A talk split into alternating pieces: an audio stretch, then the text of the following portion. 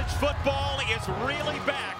This place is nuts. Let's get ready to rumble. It's time to leave the locker room. I'm breaking through the door.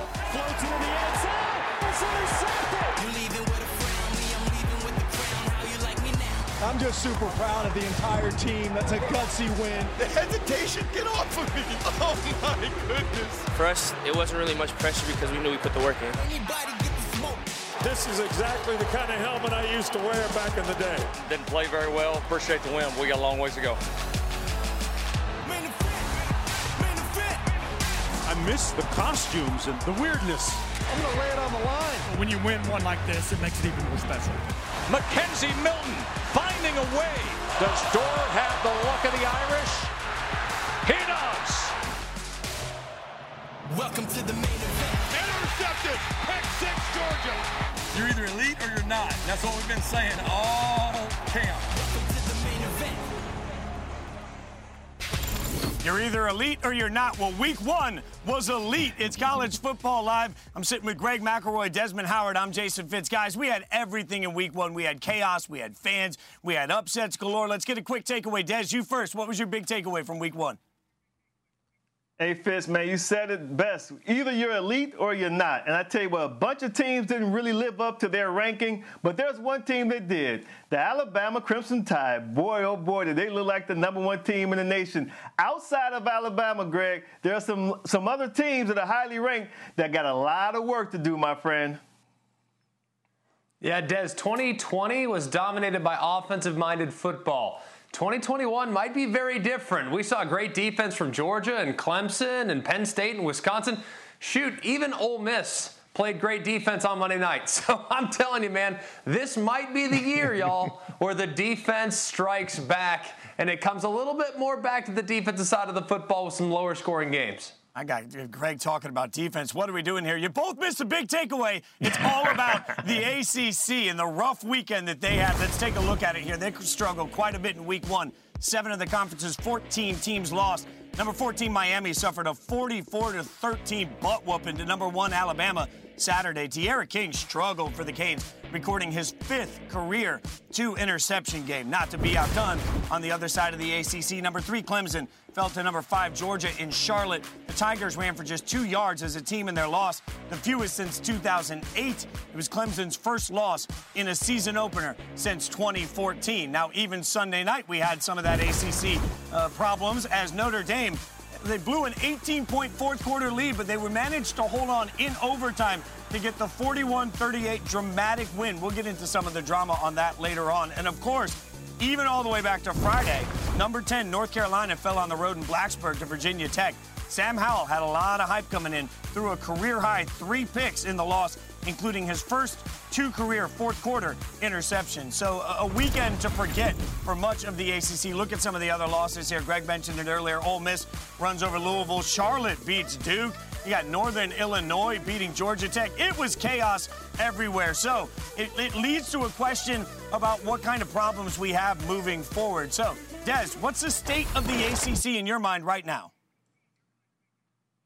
It's not good. It's not very good right now. Normally, the A C C goes as Clemson goes. And obviously, Clemson lost a, a hard-fought game to a very formidable opponent in Georgia. I mean, the score was ten to three. Defensively, Clemson did all they could do. They held Georgia to just three points offensively. But don't forget, they threw a pick six, and that was what, the, what pretty much changed the game. But when you have a Duke losing to Charlotte, and you have Georgia Tech losing to Northern Illinois, Greg, I think it, it, I don't want to hit the panic button just yet because I'm not a knee-jerk reaction type of guy, but they better get their act together quick, man, because it's not looking good right now for the A C C.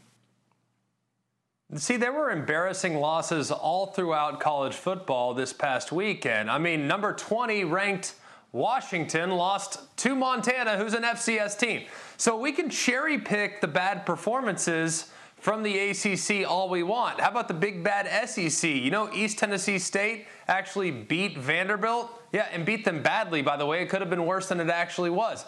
There were really bad performances all throughout, but we're cherry-picking right now the performances of Clemson, the performance of North Carolina, the performance of Duke. How about we focus on what might be a positive? North Carolina looked awful. Want to know why? Maybe Virginia Tech's really good.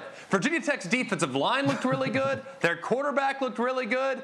Maybe Virginia Tech's better than we're giving them credit right now. How about N C State? How about their performance, who I thought was excellent on both sides of the ball against a U S F team that really isn't very good? And then finally, and I don't want to get to moral victories, y'all, Florida State looked better. I don't know how good they are yet, but they were going against a solid Notre Dame team, and they gave them all they want after they could have mailed it in after being down eighteen in the third quarter. So I was kind of proud of some of the teams in the A C C, more so than most. Yeah, McElroy, though, you know darn well that not having a second very good standout team is problematic when you start talking about the eventual play playoff run. Like, there's got to be other great teams in the A C C. Being, being deep doesn't make you great as a conference, right? No, I agree with that. I think Clemson's going to have their hands full, and they need help. They need not only for the rest of the league to elevate themselves, but they might actually need some other league champions or some other league runner-ups to fall apart. For instance, they need Georgia to lose two games now. And if Georgia loses to Alabama in the S E C championship game, like a lot of people assume, Georgia might still get in ahead of Clemson because of the head-to-head. So, yes, the A C C absolutely needs to help themselves by performing better in the non-conference in the weeks to come. But I still think that this is a this is a league that has good coaches and good players in it. Just need to play better on both sides of the ball for a lot of these teams. Big difference between short-term and long-term. We'll see how all that plays out. I think Dez is right. That conference goes the way Clemson goes. Let's take a look at the A P poll that was released earlier today. Clemson fell from three to six following its loss to Georgia. Kirby Smart's team jumps from five to two. No surprise at the top, obviously, is Alabama still the number one team in the nation. Absolutely nothing shocking about that. There was a shocking result in the S E C to some. Guys, it's rare that I'm right, so I'm going to preach for a little bit here. I predicted L S U would lose to U C L A on every show I hosted last week. There are more important things in Louisiana right now than football, but the outcome still has to be analyzed. So, McElroy, is U C L A for real? They are. This team is physical. They're veteran. We called their game last year against U S C, and we started to evaluate their roster and what they had coming back here in twenty twenty-one. We thought, man, if they have a normal season that's uninterrupted by COVID, what would the twenty twenty Bruins have looked like? They were really close in a lot of games, but they just couldn't really put it all together. Fast forward now to twenty twenty-one, a lot of those same guys are back playing. And look at the schedule. Tell me a game on this schedule right now that U C L A wouldn't be around, at the very worst, a touchdown underdog. Okay, well, I see the game against Oregon. They get them at home. I see the game at Utah. Typical game for sure, but Utah didn't exactly look great against Weber State last week. They go to U S C to play in the Coliseum, but they played S C to the wire last year, and S C was a really good team, and U C L A was on the come-up. So there is not a game on that schedule that I think U C L A can't win. I'd be shocked, absolutely shocked, Dez, if they finished any worse than nine and three. This team has a lot of good players and a very physical mindset. Yeah, I tell you what, you know, um, to, to, to pick U C L A right now, I think would be a smart pick. And I have to give Kirk Herbstreit some credit, because in week zero, Kirk was on that bandwagon early. He told everybody to get in front of this early, and he did. And I tell you, I like what I'm seeing from Chip Kelly's team right now. They're a resilient bunch. The way that they fought, because, I mean, L S U didn't just lay down. I mean, they fought. It was a, a, a, a really heavyweight slug fight for a few quarters. But then what really surprised me, Greg, is that you always hear about how the, the guys in the trenches in the S E C are, are so much stronger. And I think that um, Coach Orgeron even said something about a blue, a light blue, like kind of like a, a, a criticism of U C L A's colors. And U C L A used that as motivation, and they kept punching L S U in the mouth for four quarters. So hats off to Chip Kelly and the Bruins. They did a fantastic job. I hope they can keep it going. The key is to keep Dorian Thompson-Robinson healthy. If they can do that, they can uh, have a, a very great, a very um, successful season. So, Dez, look at the other side of the matchup, though. Is it too early for us to panic about L S U? Wow, I tell you what, I, I wouldn't panic just yet, but they're going to have to show um, show something better, because the last time we saw L S U, they had defensive issues, right? You know, they, they got rid of Bo Pelini, and they got a new coordinator in there, and you thought, okay, this will fix it. you still saw some of the same issues. Guys like passing up tackles, especially out in space, guys out of position, just defensive issues that you didn't see two, three, four years ago when they had Dave Aranda as the defensive coordinator. So U C L A is a good offense, some veteran players. They know what they're doing. Chip Kelly does a tremendous job of scheming against defenses, but when you're in position to make plays, guys got to make plays. And they were really passing up on some tackles out in space, Greg, which is alarming to me. Yeah, well, let's just say it this way, guys. For the sake of everybody on this campus, for Ryan Clark and Marcus Spears, we need L S U's defense to play better because it's not pleasant around here on Saturdays. All right, we got a lot to get to over the course of the rest of the show, obviously. We had some massive performances this weekend, but we also had some massive injuries come from those stars. We'll get to the latest on some of the week one injuries and how they could impact the rest of the season. Plus, speaking of impact, impact always comes from quarterbacks. The good, the bad, and the ugly all came out at the quarterback position this weekend. We'll get you a review of some of the biggest names in college football and what the guys thought of everything they did. Speaking of big names, Indiana, spelling isn't easy, right? We all saw the Indiana jersey Saturday night that had English majors yelling. Leave it to Hoosiers coach Tom Allen to make it funny at his press conference, though. Good work by him. This is great stuff from Coach. Check this out. Well, good morning. Dave, let me check something first here. Yeah, make sure Indiana's spelled right on my hat.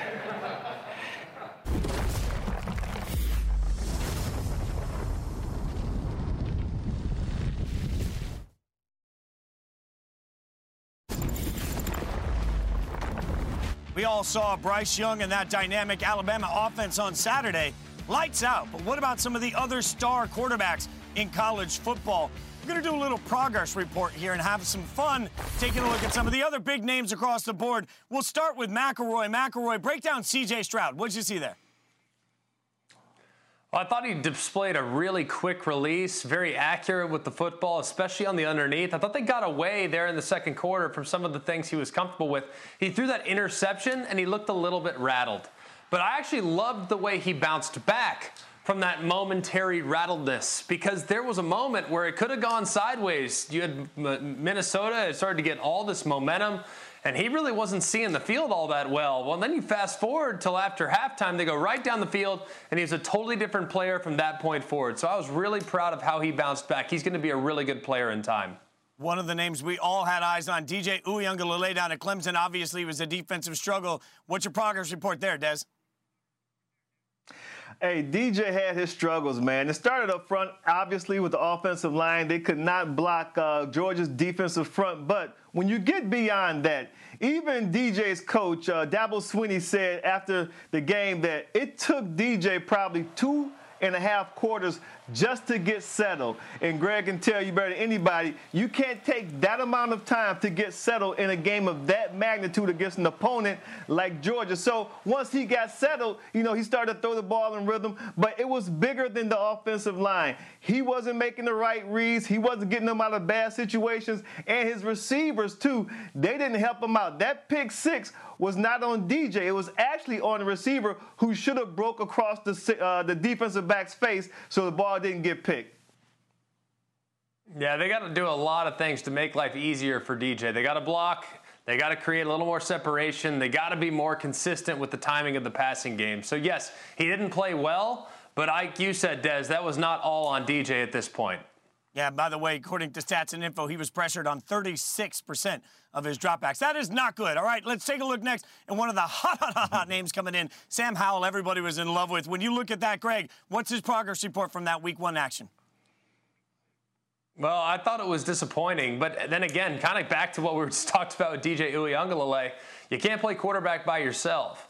And there was really not a lot of help that Sam Howell had at his disposal, especially in the front, man. It was amazing to watch Virginia Tech consistently dent the pocket, consistently make him feel uncomfortable with their pass rush. The other thing, too, we all know that he lost his top two ball carriers. We all know that he lost his top two wide receivers off last year's team. It was painfully obvious that there had not been the same type of chemistry created between him and the guys that he was out there with last year. So hopefully they can get that addressed quickly, Des, because if they don't, it could be an extremely disappointing year in Chapel Hill for that powerful offense. Yeah, Greg, I tell you what, Sam Howell had a wonderful, fantastic supporting cast around him a year ago, and they made him better. Now he's in a position where everyone's young, they don't have as much experience, and now he has to make everyone around him better. Hopefully, he'll be able to do that moving forward.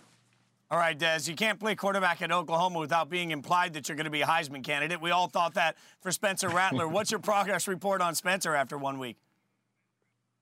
Wow, I tell you what, I was really surprised that he threw the interceptions that he did in this game because, you know, a year ago, don't forget, he was young, first-year starter, so Lincoln Riley was, I think, handling him with kind of like white gloves, just trying to ease him into the game plan. And on that Texas game, he played so bad that he was pulled, he was benched, went back in the game eventually and seemed to have turned the corner. But now this game against Tulane, here he is making some of the same mistakes, throwing interceptions against zone, making you think, what is he looking at? What, what, is he, what does he see? So that's not what you expect from a guy who comes into the twenty twenty-one season as the Heisman favorite. Maybe he can get all that out of his system now and he can play better moving forward. Last up on our list, one of the best stories from the weekend was McKenzie Milton coming in for Florida State and helping lead them on an eighteen-point comeback. Greg, what were your thoughts on this one? Uh, it was amazing to see him on the field first and foremost, but how about we just evaluate the play and take what was an incredible story out of the picture?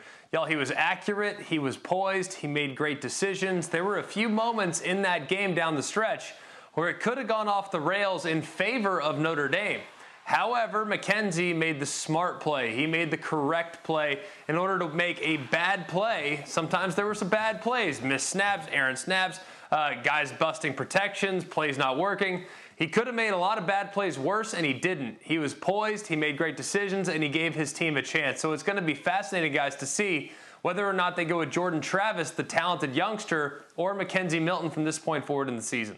Mostly positive progress reports from you guys. Everybody's happy to take these home to their parents. All right, uh, we'll keep wrapping everything up. Obviously, it's time now for this week's Ultimate Performance, so presented by B M W. What a weekend for the Big Sky Conference. Three wins versus the F B S. Montana gets a thirteen seven upset win over number twenty, Washington. E W U, E W U got the dramatic thirty-five thirty-three double overtime win over U N L V.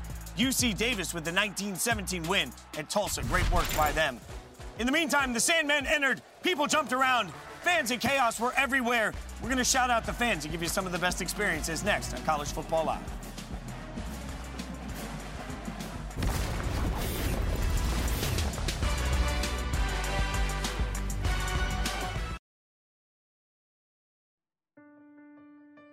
Sad news for the college football community. Former U S C All-American fullback Sam Bam Cunningham, a College Football Hall of Famer, passed away on Tuesday. Sam was the nineteen seventy-three Rose Bowl player of the game and also had a record-setting career with the New England Patriots. Cunningham was seventy-one. Saturday afternoon, our A B C College Football tripleheader, highlighted by number ten, Iowa, and number nine, Iowa State, and Ames at four thirty Eastern. Then we'll take you to the Big House in Ann Arbor for our Saturday night football matchup presented by Capital One. Jim Harbaugh and the Wolverines host Washington. You can always watch all the games on the E S P N app. You know the drill. One app, one tap. Obviously, week one of the college football season came with some big injuries. Michigan's top returning wideout, Ronnie Bell, is out the rest of the season with a knee injury. We'll get you updated on the rest. Staying in the Big Ten, Minnesota running back Mo Ibrahim suffered a season-ending left leg injury over the weekend. He was the lone Big Ten rusher to reach one thousand yards last season. Also out west, Oregon defensive end Kayvon Thibodeau suffered an ankle sprain against Fresno State. Thibodeau's ankle sprain is being dealt with on a day-to-day basis. For the latest, this is what Coach Mario Cristobal had to say about his status on Monday. A lot of guys want to ask about Kayvon and how he's doing. You know, he's improving, so that will be a day-to-day thing. And, you know, by Tuesday, Wednesday, I'll give you guys an update on him. All right, so, Greg, which injury is most devastating to their team? I would say the Ronnie Bell injury. This is a Michigan offense that has been really inconsistent over the last couple of years and really has lacked, Des, playmakers that you've kind of become accustomed to having, I guess, throughout the course of the college football season. Man, you got to have guys that can catch and run. And right now, I don't know who that guy is exactly for Michigan in Ronnie Bell's absence. So not only has he been a leader, but he's been a dependable piece for that offense for quite some time. So him not being available is huge for the Wolverines moving forward. I hate it for him. Yeah, I couldn't agree with you more, Greg, and I hate it for him too. And, you know, not only is he a fantastic receiver, obviously he got hurt returning a punt, so he's an excellent return, punt returner too. And he had an outstanding fall camp, and I spoke to the coaches. They were just so excited for him coming into this season and what he was able to do. And if you watched that game, you saw him come up with, like, one of the best catches you'll see all year long. I mean, Greg, you won't see a better catch. Even though the officials said it was pass interference on the offense, so it didn't count. I mean, that's just great confidence that he played with. So I think that it's Ronnie Bell, and they have to find someone now. To look at look at the guy, one hand on the ball. So he play, was playing with a tremendous amount of confidence. They got to try to find a replacement, which is going to be very, very tough, guys. Well, speaking of uh, awesome things over the weekend, not just that catch, but also the fans in the stands. We saw a bunch of that. It was incredible. Speaking of fans, Trevor Lawrence obviously had to pay off a bet with one of his teammates. We saw him in all Georgia gear. Greg, what's the one fan thing you're most excited to see as we look at uh, Trevor Lawrence here in Georgia gear? I love that. I am looking forward very much to Ohio State dotting the I and everyone going absolutely crazy. And I can't wait to see Clemson run down the hill on the field before the game. Those are the things I'm most looking forward to next couple weeks. What about you, Des? I'm looking forward to the Bruins fans. Let's face it, man. They've been some long-suffering fans for a very, very long time, and now things are looking up for U C L A. So I would say the Bruins fans. Yeah, I'm just saying, if game day was any indication last week, it's going to be chaos all week. Greg McElroy, Desmond Howard, I'm Jason Fitz. Thanks so much for hanging out with, you, with us. This has been College Football Live.